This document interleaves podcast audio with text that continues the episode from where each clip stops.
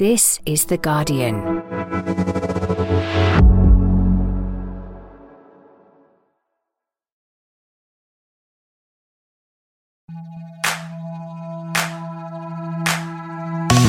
Hello, I'm Faye Carruthers, and welcome to the Guardian Women's Football Weekly. Lace up your trainers, get to the start line, on your marks, wait for the beep. Yep, that's right, the title race is on. Manchester City's win over Chelsea means things just got even more interesting. Three points separates the top four WSL sides, while Reading and Brighton give themselves a teeny bit more breathing space at the bottom. We'll take you through another epic women's football weekend, take your questions, and that's today's Guardian Women's Football Weekly. Well, what an outstanding panel we have today. Susie Wrack, I don't quite know where to start with you. I'm going to start with the short answer first. Another poll this time on nose piercing. I'm booked for midday. Really? When? Yeah, going to get my nose pierced at midday. Today? Yeah. So by the time people listen to this pod, you will have a nose piercing. Yeah, full on midlife crisis is is in, and I, I'm just embracing it. Like I'm just going for it. Wow, unbelievable. I mean, I'm surprised you're even talking to us, though. You know, with your your kind of private jets and uh, new friends, and thought you might be ditching us. Oh yeah, yeah. I'm, I'm living the high life now, getting a lift back from France by Chelsea. But yeah, all fun and games. Fun and ga- I want to know the experience. What was the plane like? Was it like blue velvet on every single seat? Please tell me more. No, I did have the Chelsea logo on the backs of the seats, but it was uh, it was pretty chill actually because everyone I think was pretty exhausted after the game because we literally went straight from the match to the airport. I don't usually do this, by the way. It's because uh, of the general strike in France next day. So they very, very, very, very kindly offered a lift back, which was very nice. That's ama- Did that come from Emma Hayes? She was worried about you all, wasn't she? Yeah, after the press conference, she uh, she was very worried about how we were all getting home, which was very nice. And they realised they had one space, and the other journalists very kindly suggested that I go because I've got a kid, which was lovely. And my son was very appreciative because it meant I got back in time to take him to watch Matilda the musical. Oh my god! I mean, what a day! I What- know, right? what a day! And then and then you begin this week getting your nose pierced. Love it. Uh, Robyn Cowen, please tell me no midlife crisis for you. Well, I think that, that's for others to um, to judge. I had an excellent weekend, I've got to say, because I thought we're losing an hour. I will take up the offer of a hotel doing the Manchester City game, so leave my husband to deal with that um, with the toddler. Um, so I thought, oh, I'll take in the Manchester United game as well. Could I have a media ticket? They only gave me hospitality, Faye. Oh, Oh, hello. I, I timed my run into the box absolutely perfectly this weekend, and um, what a weekend it was. So yeah, although I'm paying for it now, I've indulged rather a lot. So me and Susie, yeah, we're living, we're both living the high life at the moment. Absolutely. When you said you've paid for it, I thought they'd sent you the invoice after. I think that'll be even more painful than uh, my waistline. Yeah. Anita, I mean, how do you even top those two weekends? Oh, it was a brilliant weekend of football. Um, obviously, I'm extremely happy because my side, Bristol City women, won uh, against Southampton to give us a bit more breathing room. So, um, yeah, it was really good. Um, I was obviously at the Chelsea game as well. Um, and obviously, it was a, just a brilliant atmosphere and a really good game. So, I have no complaints my end because when I'm around football, I'm always happy. And you actually have your nose pierced, don't you? I do. I sort of went through my midlife crisis much earlier, I guess. you, you did it at a normal age, basically. Yeah. You will not be pressurising me to do that, and I've got a sneaky suspicion you won't be trying to convince Robyn Cowen either. Um, right, so you were all at the Academy Stadium, some in uh, in more salubrious surroundings than others, perhaps. It is very tight at the top of the table, isn't it? Just three points separating the top four teams after Manchester City's 2 0 win over Chelsea on Sunday lunchtime. Goals from Filippa Angeldahl, and Lauren Hemp in the first half meant it was a comfortable win in the end for City, and they now find themselves joint top with Manchester United. Um, Susie, bearing in mind um, how you returned from France, was this a performance that was more a case of City being good or Chelsea being bad? Are you able to give us now an unbiased dis- response to that? I I was literally thinking about this earlier, and I think it was very much both. Like I thought City pressed really well, were really aggressive and just relentlessly um, harassing Chelsea, not giving them a minute of time on the ball, uh, which was really successful. And then Chelsea just looked sluggish. But I think they have all season to a certain extent uh, and have just been not lucky is the wrong word, but they're so strong that to a certain extent they can get away with not necessarily being completely fluid all the time in the way that we've maybe like you know the sort of like rollicking football we've seen them play in the last couple of seasons where they just look completely unstoppable. I don't think they've ever looked that at any point in this season but this past couple of weeks you've just seen a number of things come together that have just been a bit too much. So obviously you've still not got fran and Pernille then you've got the heavy schedule of playing Lyon back to back European champions, sandwiching this City result not long after they've had the Conti Cup final defeat to Arsenal as well. And then you've got the injury to Millie Bright in Lyon the other day. I'm worried about them against Lyon. I'm worried about them against Aston Villa next weekend. You know, when you see Millie injured and potentially Erin Cuthbert as well, although Emma Hayes insists they're fine, although I'm not convinced based on the pain in etched in Erin Cuthbert's face when she was down and I think I think it's more like a culmination of all those things coming together and just being one thing too many that's like disrupted their performances. But like you can't take anything away from City. I thought they were brilliant. I thought Hasegawa was incredible. Yeah, she was. I'm going to get to her in in a second because it, it felt Robyn as if City's game plan seemed to be sit back and wait for Chelsea to make a mistake. Both goals with them pouncing on Chelsea errors in the first place and, and Chelsea maybe a bit too slow to react. Yeah, and obviously the finishing was amazing. Both of them were really good. It was interesting because, well, in a way, it was quite similar to City's win at the Academy Stadium against Arsenal. They were just front foot, not letting them out, and they thoroughly deserved the win.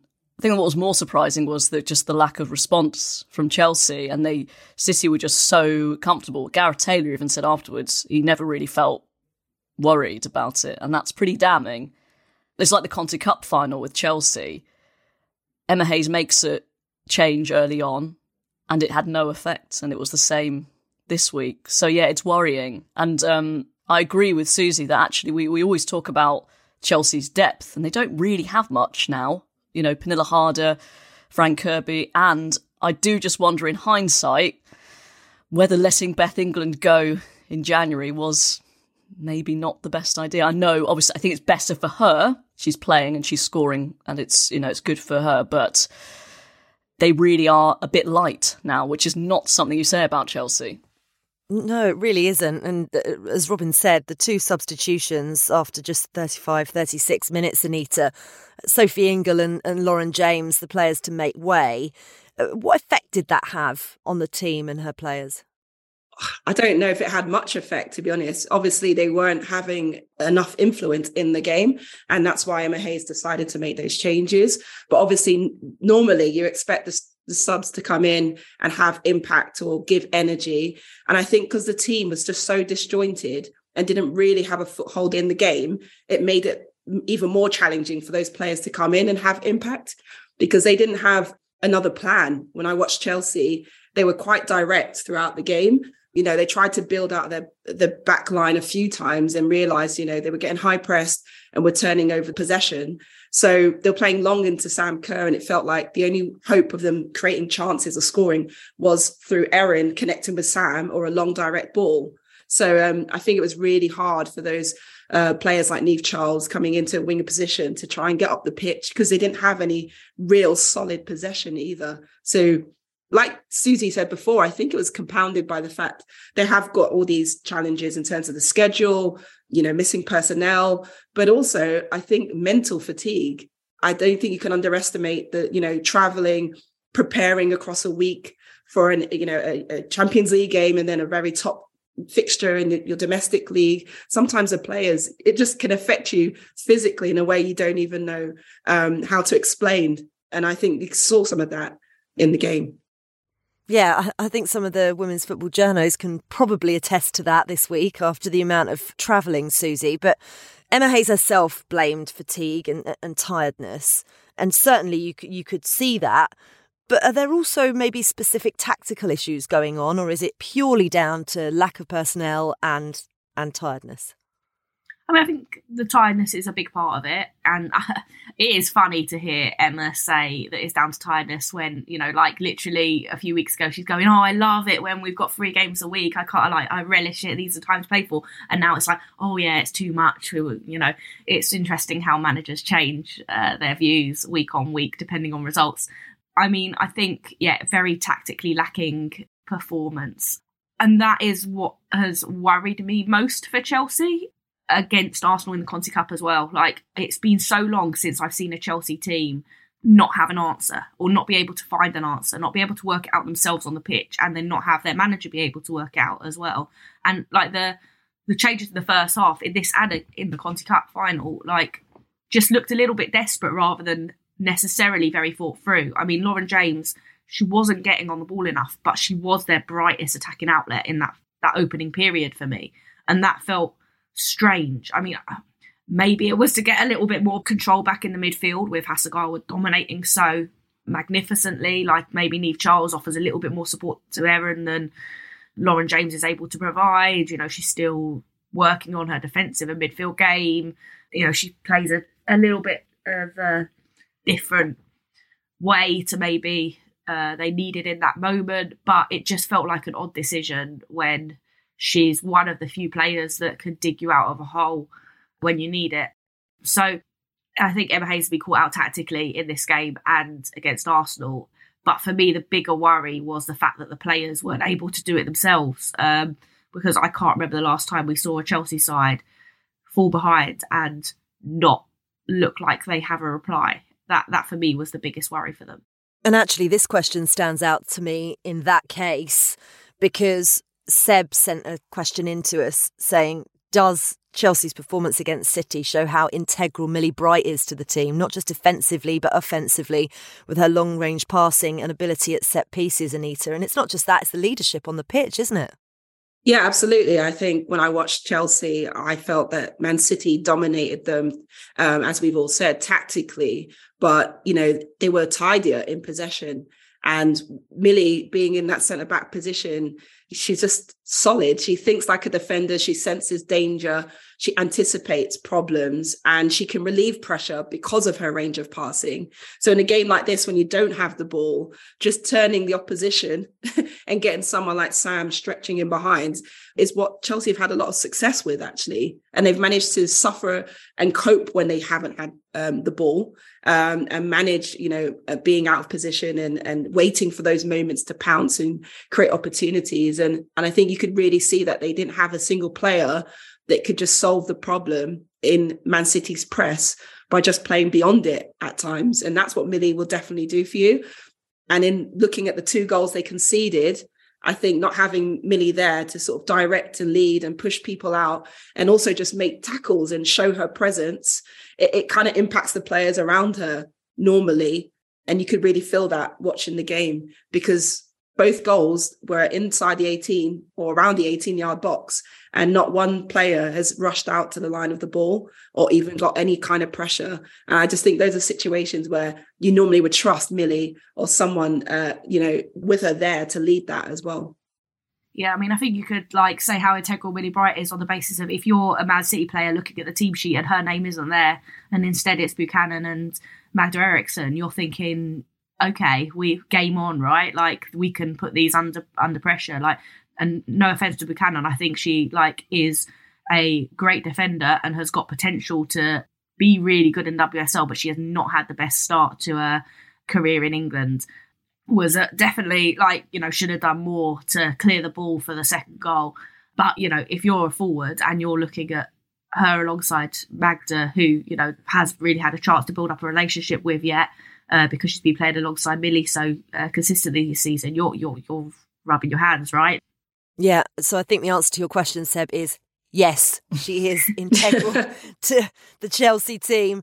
Robyn, Susie mentioned Yui Hasegawa a couple of times there. I mean, and so much of what City do well comes from her.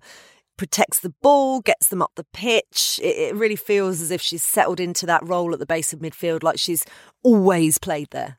I mean, There were times on Sunday where she left me speechless, which obviously isn't great because of what I was trying to do. Commentator. She's just just make the right decision every time. And the fact that she, what I mean, I always love when you see diminutive players up against big ones, but she just knows, as you mentioned, the way she shields the ball.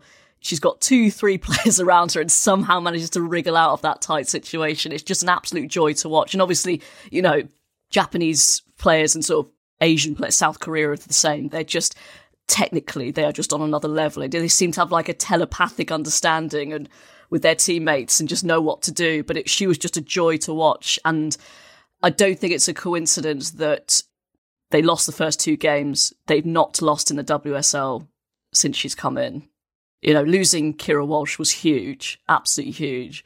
And she's not the same player, but God, I mean, what what a replacement! And she's yeah, a bit like sort of Kim Little. She's so hard to get the ball off that one asset to have in your team, and especially in the midfield, because that's where they just totally dominated. Yeah, one of the things it made me think about was um, that battle between her and, I mean, obviously a few players in there, but her and Erin in particular really exposed how much Erin still has to develop in that position in the centre, right? Like she's not really played there consistently until this season. She's been brilliant against Lyon. She was fabulous. Um, like really all action, absolutely everywhere. But up against the very, very, very best technical midfielders, Kim Little in the Conti Cup final, and then uh, Hasegawa against City. And she's really struggled to impose herself and play her game the way she likes to play it because they are just so technically good that she struggles to to do that. And don't get me wrong, she's got brilliant technical quality as her goal against Lyon show. But yeah, she really she's got so much potential in that position but we I think she's still quite young and we're quite quick to maybe assume that like she's almost because she puts in such good performances that she's almost like done a dusted finished product. Whereas I think she's still very much growing into that role. I think it's important to mention the sort of renaissance of Laura Coombs as well, who oh, was, yeah. you know, very much a squad player, didn't really get a look in under the previous, well, in the previous season because it was such an established midfield and she's just been brilliant. I'm so pleased for her that she's got called up to England because she she'll be a real asset. And again, she had put in a really good performance again against former team on Sunday. Yeah, and somebody else whose performances perhaps warrant a recall. Uh, by the way, we're recording this pod before Sarina Wiegman makes her latest squad announcement. So we don't know if Laura Coombs is in it, but she was called up to the last one. But Anita, Steph Houghton, obviously we know her backstory, former England captain. Uh, but her performances against Arsenal and Chelsea have been fantastic. Could she potentially ever force her way back into England's squad? Yeah, I don't see why not. You know, I think um, sport in general has a tendency to write people off ahead of their time just when they have um, difficult moments or injuries and things like that. Um, it's all about what you see with the eye and the influence and impact the individual's having. And you can see that Steph is having an immense impact on this Man City team, especially when she stepped into two massive games for them. When, you know, earlier in the season, none of us was talking about Man City being in this position in terms of a title race. So I think you can never underestimate experience and leadership and her positioning. You know, she's a superb defender when it comes to positioning and, and reading the right moments to be in the right situations because it's not all about speed all the time. It's not always, you know, she had Sam Kerr, who is a player who's difficult to play against, who stretches games, who's quick enough to do that, but they managed it to the point that you didn't even notice the Chelsea uh, attackers in the game. So at the end of the day, it's up to Sarina in terms of what she thinks will have the most impact for her squad going forward um, and what things she would need at the time. And obviously, between now and the end of the season, a lot can happen for certain individuals. So you can never rule that out. And as long as she's in form, she's put herself in contention. And that's all that really matters. Absolutely. Um, let's look at this in terms of the context of the title race and the season as a whole, shall we, Susie? Because how much is this defeat going to impact Chelsea's season, both in terms of their match against Lyon on Thursday and, and the title race as a whole? It's hard to say, isn't it? Because they're still technically in the driving seat in the Women's Super League, right? Like one point behind, game in hand. It's still theirs. They have the kindest run in of all of the top four in that they play Arsenal, whereas Arsenal have to play Man City, Chelsea, and United. United and City have to play Arsenal and each other. So, right, in that sense, you think, well, it's theirs to lose to a certain extent. And like this Chelsea team of recent seasons has been so relentlessly good, regardless of how well they're doing to a certain extent at, at winning and getting the job done when it matters. And almost like relishing it when they're sort of slightly underdog status, that you could very much see it not being too much of a problem. That said, I think the game against Lyon is a huge one um, really difficult at Stamford Bridge, only got the one goal lead. And then they've got this game against Aston Villa. That's the one that is like really mouthwatering for me, is them coming straight off the back of this defeat to City, then this really tough game to Lyon, and then they play like let's face it, the the the league's informed team who are just relentless in their attack. And yeah, I, I think they could cause them real problems, and that's where it's going to start to get interesting. Obviously, I mean, you can say the same about Arsenal in that you know Arsenal win all their games, they play all the top, the other top four, they win the league. So to a certain extent, you could say it's there's a lot resting on that Chelsea Arsenal game on the penultimate day of the season. But yeah, like for me, in terms of Chelsea's games coming up, the game against Arsenal is obviously one, but the game against Villa next weekend, like, is just ooh, I, yeah, I'm quite excited for that.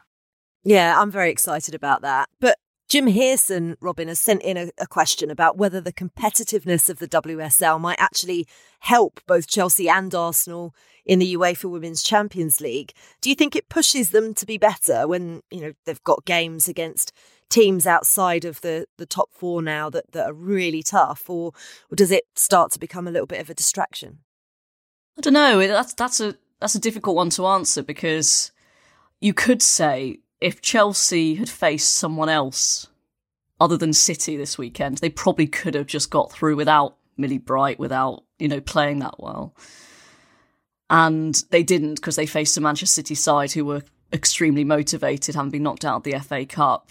I mean, it's great, obviously, for the league to have all these competitive games and probably does keep them a little bit more sharp for Europe, but yeah, in terms of being able to maybe rotate a little bit more, maybe you can't do that as much. But I don't think that's a bad thing because it's it's all about the kind of I hate the word, but the sort of product on show. We want the WSL to be competitive. We don't want to see these ridiculous score lines, and thankfully they are becoming less, you know, less frequent. I don't think any manager would say it damages the chances of performing in Europe. I guess the only thing is you you know you can't really take your foot off the gas. That's the only thing. And Anita, you've played in, in the WSL for for a number of years. Is this the most competitive title race we've ever seen? I mean, we've obviously had three way battles in the past, but I think four teams really gunning for it is is new and very exciting. Yeah, I, I definitely think it is the most competitive uh, season, um, which is great for the WSL, great for the the spectators and the audiences as well in terms of it being more competitive, as you said before, and affecting Champions League and things like that. I don't see that as an issue, really. I think that just makes the players better. I think they want more competitive games. They want to drive their levels. Um, yes, it takes more in terms of your physical outputs, your mental a- application. But um, in general, it's just improving the women's game as a whole but yeah, I think it's the the best season. I'm enthralled by it. It's been great to to be involved in watching and covering the games. Can't wait to see how it ends up. I know it's going to be very exciting. Top and bottom are so close. That's it for part one. In part two, we will look at the bottom and the rest of the goings on in the WSL.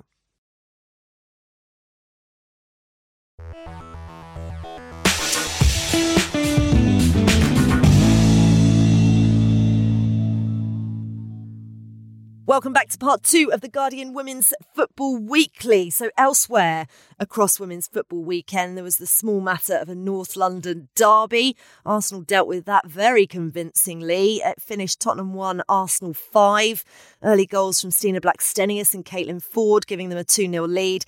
Beth England did pull one back from the spot for Tottenham, but there were more goals to come from Kim Little, Caitlin Foord again, and Frida Maanum, making this uh, pretty laid back and comfortable for Fiona's side of our side in the end, Susie. Um, when Beth England scored that penalty to make it 2 1, were you worried at all?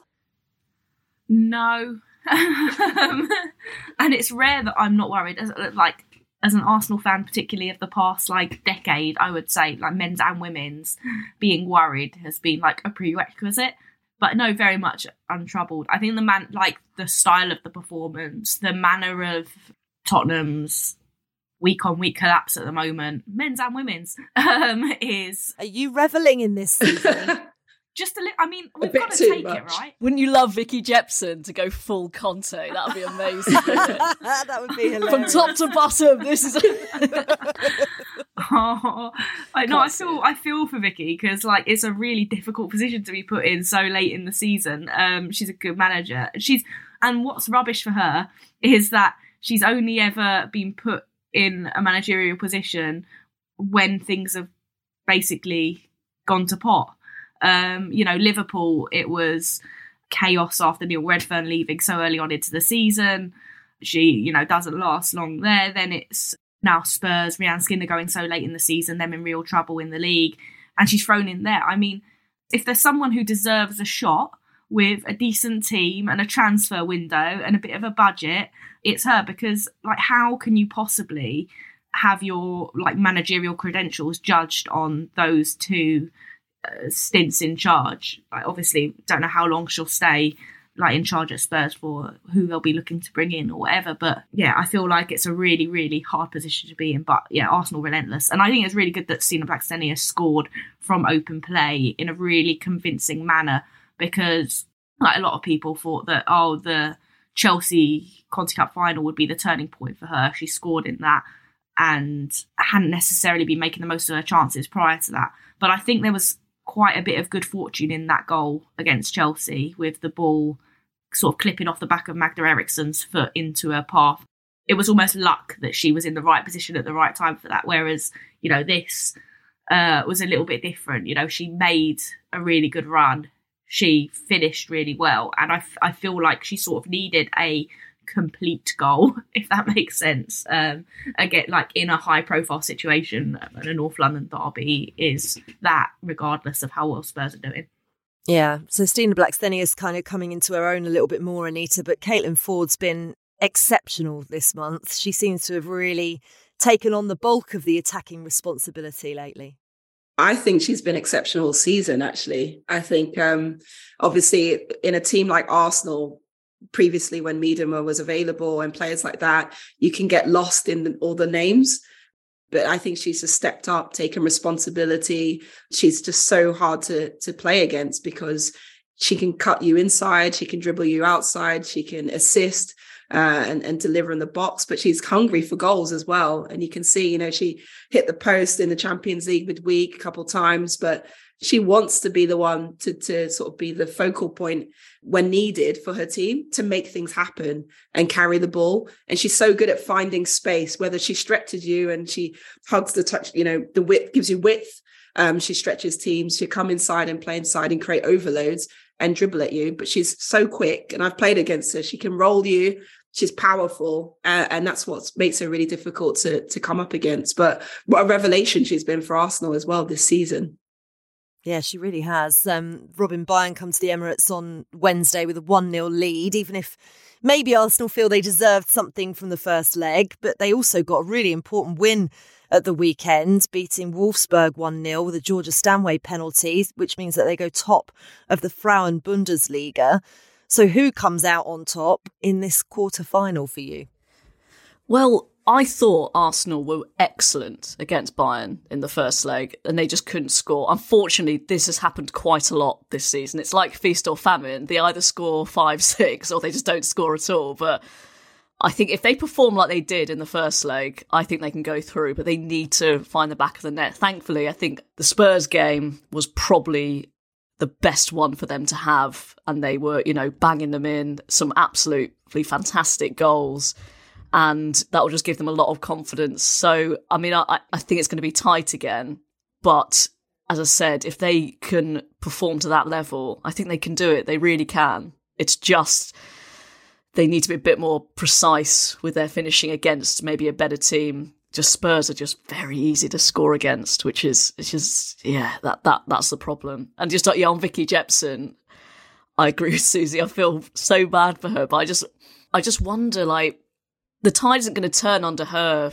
management, I don't think, because they were on a bad run. But it was interesting when Rehanne Skinner was sacked, the outpouring from the players, they clearly felt quite bad. I need to say something on that because it was pointed out to me by somebody that actually not all the players did that. No, well, you're never going to have all the players, are you? But I think I think the narrative was very much that everybody was behind her, and I'm not Mm. entirely sure whether that was actually true. Well, Vicky Jepson was part of that. So is this going to be what my point is? Is is she going to make a huge difference? But I do feel he's, she's been given an absolute hospital pass. I agree with that.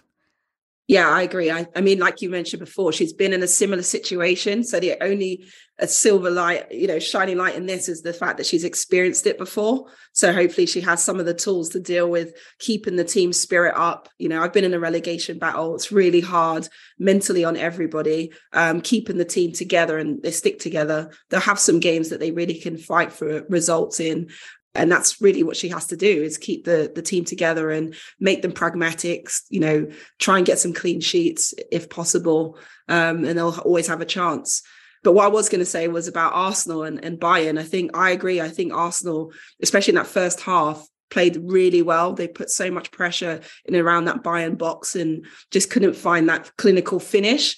Um, the only thing I would say for them is in defense, they got to be uh, alert to Schüller. I think she was a threat throughout the game, um, even when you you don't think you're comfortable in possession. There's a, she just creates shots from distance, from nowhere, and and opportunities. And I always say with Arsenal, it's the crossing situations, set piece situations is where they look the most vulnerable. So they just have to be astute to that because we know any German side I've ever played against, that is the one thing that they will hone in on uh, as their sort of bread and butter what I find really fascinating about these quarterfinal second legs is they are the definition of being finely poised because every single one of them there's just a one goal margin in it. So Wolfsburg are one up against Paris Saint-Germain Barcelona are one up against Roma as well as Chelsea having the advantage and Arsenal obviously trailing. So it's going to be really fascinating to see who makes the semi-finals. Exciting times. Um, from one Derby to another. On Merseyside, the points were shared. Everton won, Liverpool won. Katie Stengel's goal cancelled out Gabby George's spectacular early crot. I can never say that word properly without it's just it's just a weird word, isn't it? Crot. Susie, what was your highlight here? I mean, Sky interviewing Matt Beard during the match. I mean, we've seen this before in, in the National League. I'm not entirely sure whether I'm on board with it, or, or was it actually the, the WSL's most bizarrely ruled out goal of the season? Uh, well, I like Gabby George's goal, regardless of whether it was a cross or a shot, was a beautiful thing to see. Um, and like nice for Everton to take the lead at Goodison for the occasion for Women's Football Weekend for them as a club after um, being beaten quite comprehensively by Liverpool last time they played at Goodison. But uh, the yeah, the ruled out goal. I mean, I was thinking about it, and I was like watching the highlights as well, and they're saying, "Oh, you know, these are these uh, like played on every single week," but the goalkeeper is impeded, right? Like, I was thinking, should that not be given every week? And I just, yeah, I don't know. I, I felt a little bit of sympathy for the goalkeeper in that situation and for the decision of the referee. In that, yes, it's it's not a, a decision you see regularly, but I did think there was like maybe, maybe. I'm not saying it necessarily 100. percent I didn't watched it as closely enough, maybe to be quite like you know 100. percent This is completely legitimate, but like I thought she was maybe impeded enough for there to be a legitimate case for it to be ruled out. But you know, maybe Anita is like a defender, uh, me sticking up for defenders and the difficulties of, of, of the goalkeeper's face is like is going to be on my side on this one. I don't know. Well, if I was Everton, of course, I'd be happy with that decision. But but but um, yeah, no, I actually thought I thought it was a bit soft, to be honest. I felt like that I see goalkeepers wrestling people in the box all the time and getting the benefit of the doubt, and I just felt like she had a slight arm across her. She could have done more to fight and win that space and she didn't. So for me, it was fine. But you know, like you said, it's fine margins. Really difficult when there's that many bodies in the box as well for referees uh, as well. But uh, I did feel for Liverpool. I thought they were hard done by. Mm, both of these teams guaranteed safety at this point, though, Anita.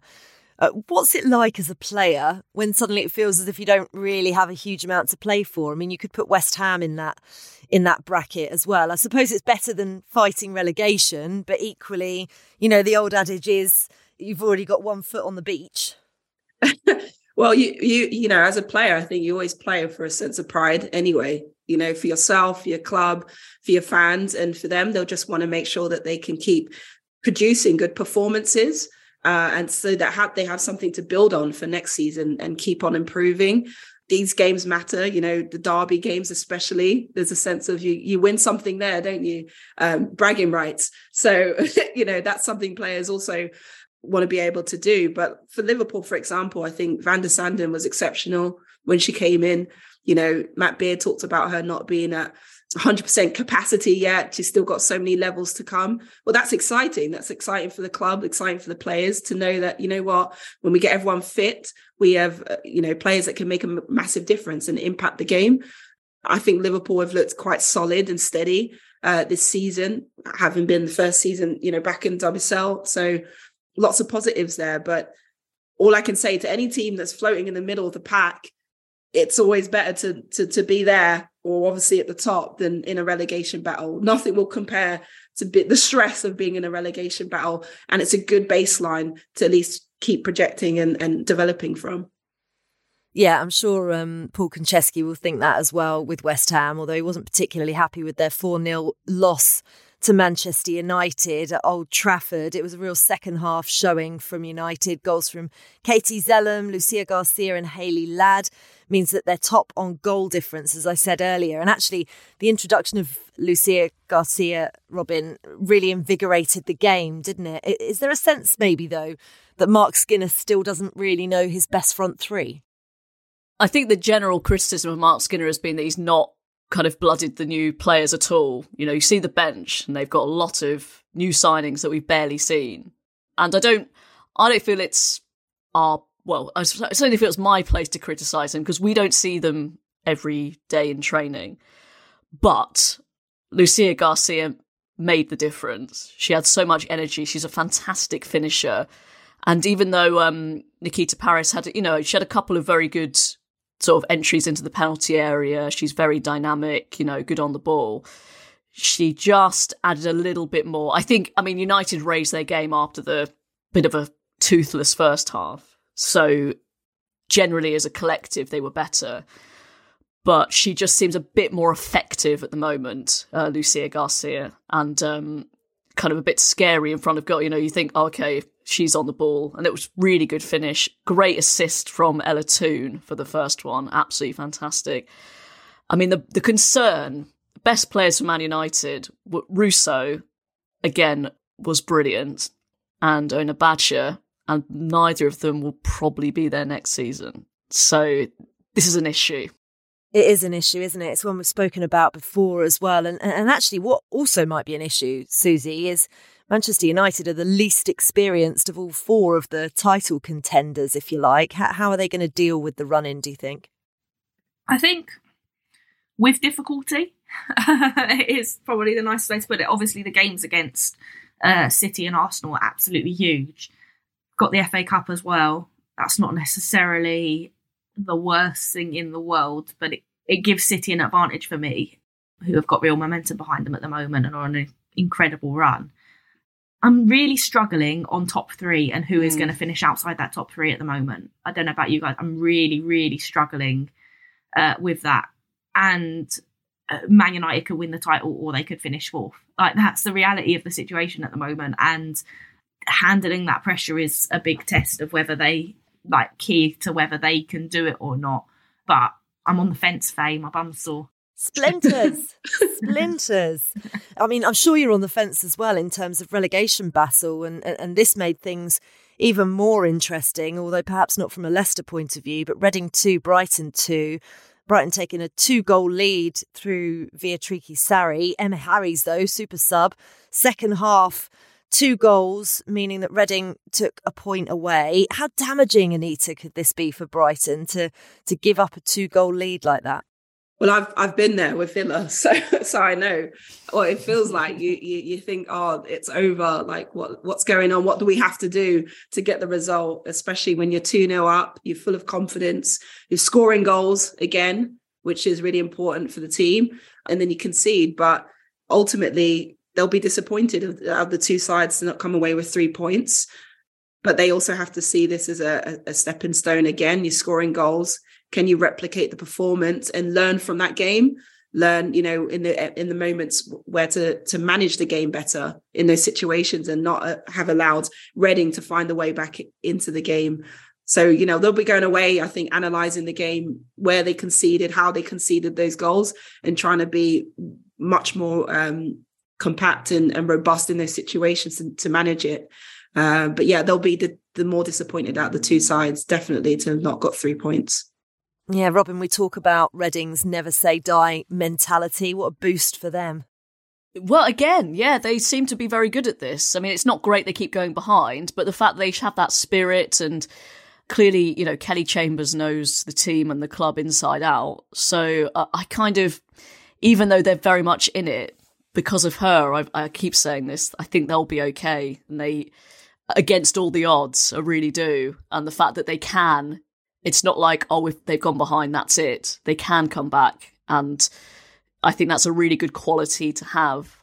The only thing is, I'd say, you know, the well, for both sides, the goals were really poor, weren't they? I think particularly for Brighton, they were both crosses, weren't they? And just not dealing with them properly. So that'll be a big disappointment. So, yeah, I mean, it, again, it's quite hard, quite hard to call. But I guess we'll get on to Leicester, who again shipped a lot of goals. So I think, ob- ob- clearly, they're in the worst position. Yeah, without a doubt. And and actually, just one point on on Reading, I always feel, and this is really awful for the for the players on the pitch. So I'm sorry for saying this. I don't mean it disrespectfully, but it does. Whenever we talk about Reading, feel as if it's very much a one woman team, and that one woman is Kelly Chambers that's going to get them out of this situation. Um, Aston Villa five, Leicester City nil. Those are those goals uh, shipped, as Robyn said. Another emphatic result from Villa. Susie. They just seem unstoppable right now. And you mentioned at the top how they could potentially affect the title race, which is going to be fascinating. Rachel Daly on the score sheet again, Alisha Lehmann, Kenza Dali as well. Uh, Jim says, uh, this sounds very Max Rushden, by the way, when I'm about to deliver this. I know it was only Leicester, but there were moments when Villa looked bloody good. um, very, very well, Max Rushden. Don't you need to say that was a good goal, wasn't it, Susie? Oh, that was very good.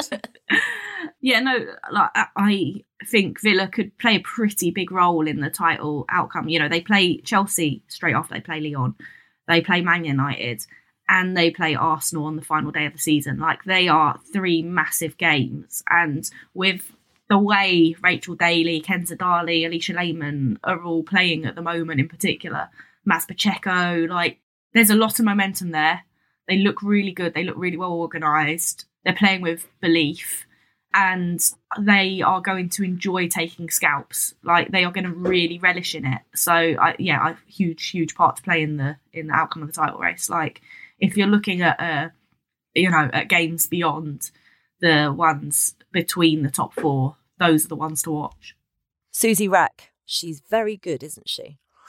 Championship drama unbelievable. Fresh off their impressive win over Bristol City, London City Lionesses then went and lost 3 0 away to Durham. Uh, Charlton also lost ground following a midweek draw with Blackburn and another draw at the weekend with Sunderland. Uh, Lewes came from a goal down to win 3 2 at Sheffield United. Crystal Palace beat Blackburn 1 0 and Birmingham won 1 0 at Coventry.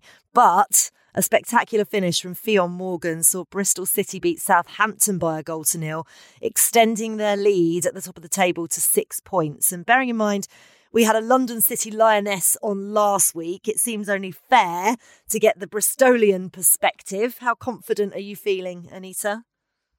Yeah, I think we are just looking at each game as they come. We have Sheffield United next. Oh, no cliches on this. no, no, no, no, no. um, no, I would say confident. We knew, um, you know, after the London City defeat, that we still had a lot of work to do um, as a team. And again, Southampton was a very difficult game. they're a young side with lots of energy, really disciplined, really hard to break down, hadn't conceded many goals this season. Uh, so we knew we'd have to work hard. And, and, and the result really shows just how tight that game was because they created chances on us as well. And thankfully, Fran Bentley was exceptional in goal once again for us. So I think every game in the championship is so hard to predict. Um, and we know we have to be at our best, um, especially in, in attack to get the results. And, you know, we were very fortunate that Ffion Morgan uh, scored an unbelievable goal uh, this weekend to put us in, in a great position. And we know we're in a great position, uh, but we have to just stay focused on our process. Can I have a shout out for Oxford United women who are second in the um, Southern National League? They are two points behind Ipswich with two games in hand and unbeaten at home this season and well on their way to promotion, hopefully. Although they have to, they have to do a playoff, don't they, with the the north? Yeah, so. yeah. the structure needs looking at, and I think it is being looked at for sure because it gets so complicated, doesn't it, towards the the back end of the season? But good luck, Oxford, for definite. Did you see that there were uh, almost ten thousand fans at Wrexham? Fantastic. Um, the biggest uh, attendance for it's incredible a, a Welsh league, and actually, we've not mentioned attendances at all in this pod. And I'm quite delighted about that because it does get a bit tedious after a while, but good attendances across the leagues um, for sure. Uh, the other thing I want to ask you, Susie, because we, have not mentioned this yet, and it's a good place to, to finish on. We saw Kerys Harrop and Kate Longhurst both equaling Gilly Flaherty's record of 177 WSL appearances this weekend. Two players who firmly established themselves as WSL Hall of Famers for sure. Oh, 100%. I mean, like, what incredible records and achievements. I didn't even realise WSL been playing that long. Like that's uh, that's how how impressive it is. Each time a player reaches one of these milestones, it's a huge moment to reflect on how far the game has come. Right, as well. Like it's transformed in in the time that they've been a player, and if anything, that makes it a more impressive achievement. Like than say a men's player breaking an appearance record or something like that, because they've had to go through a whole period of great change to the way they play, their ability to play, like professionalism coming from the amateur game, and so that's what makes like the the idea that you've got players playing for that long that started off pretty much with nothing and now are in elite professional environments. Hopefully, on the whole, just highlights how how massive it is. Right, Susie. Just one last thing. Your book's out Thursday, isn't it? Yep, Leah Yay. Williamson's book, You Have the Power, uh, is out on Thursday. And it's like, it's a great book, right? Like, when we were working on it, my son, who is nine, was having a fair few existential crises and issues at school and things. And, like, it was really nice to be working on something that speaks to the crisis of confidence that kids have at that kind of age when they're, like, really starting to figure out what's right and what's wrong in the world and be emotionally impacted by things kids say in playgrounds and that kind of stuff. And it was really, really nice to like try and with Leah use her voice to speak to kids about that kind of like how you should feel about yourself when you're that kind of age. And that was just really really really enjoyable. So like you know i do hope people go out and get it for their kids because i do think it does do that. Like we tried really hard to make it make kids love themselves a little bit and find what they love and not feel put off by it and stuff. And that's it sounds a bit cliched and cheesy, but I was living it like around Christmas time. He was really struggling. And so it was really nice to try and I, I think you can really underestimate the impact of an outside source because no matter how much I, as a mum, tell my son that his feelings are justified or that someone is wrong or that or say something to make him feel better regardless of how true it is, he thinks it's me trying to make him feel better. And like having someone else say something, uh, like we were listening to the Couch to 5K thing together, like we were going out for a run, me and him, and we had Jo Whiley on, and one of the first things she said in her introduction was, I was always the kid at the back, struggling to keep up. And he just looked at me and went, That's like me. Oh, and like, oh, and I was God. like, That's the impact, right? Because I've said that to him. I've said that loads of people struggle with distance running um, and keeping up, and they may be really good athletically in other ways, but struggle with that aspect of it. And that everyone has different talents sporting wise. It doesn't mean you're unfit or unhealthy and all that kind of stuff.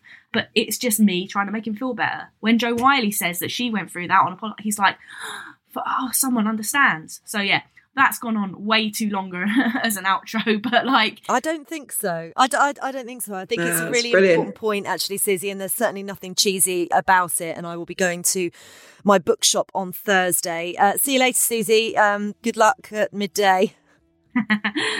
I need the luck. I'm a wimp. Robin, see you later. Thanks, Faye. Bye, Anita. Bye, Faye. Thank you. We'll be back next week for the final set of WSL games before we head into the international break. And a reminder you can now email us on Women's Football Weekly at theguardian.com. The Guardian Women's Football Weekly is produced by Lucy Oliver and Jesse Parker Humphreys. Music composition was by Laura Iredale. Our executive producer is Sal Ahmad.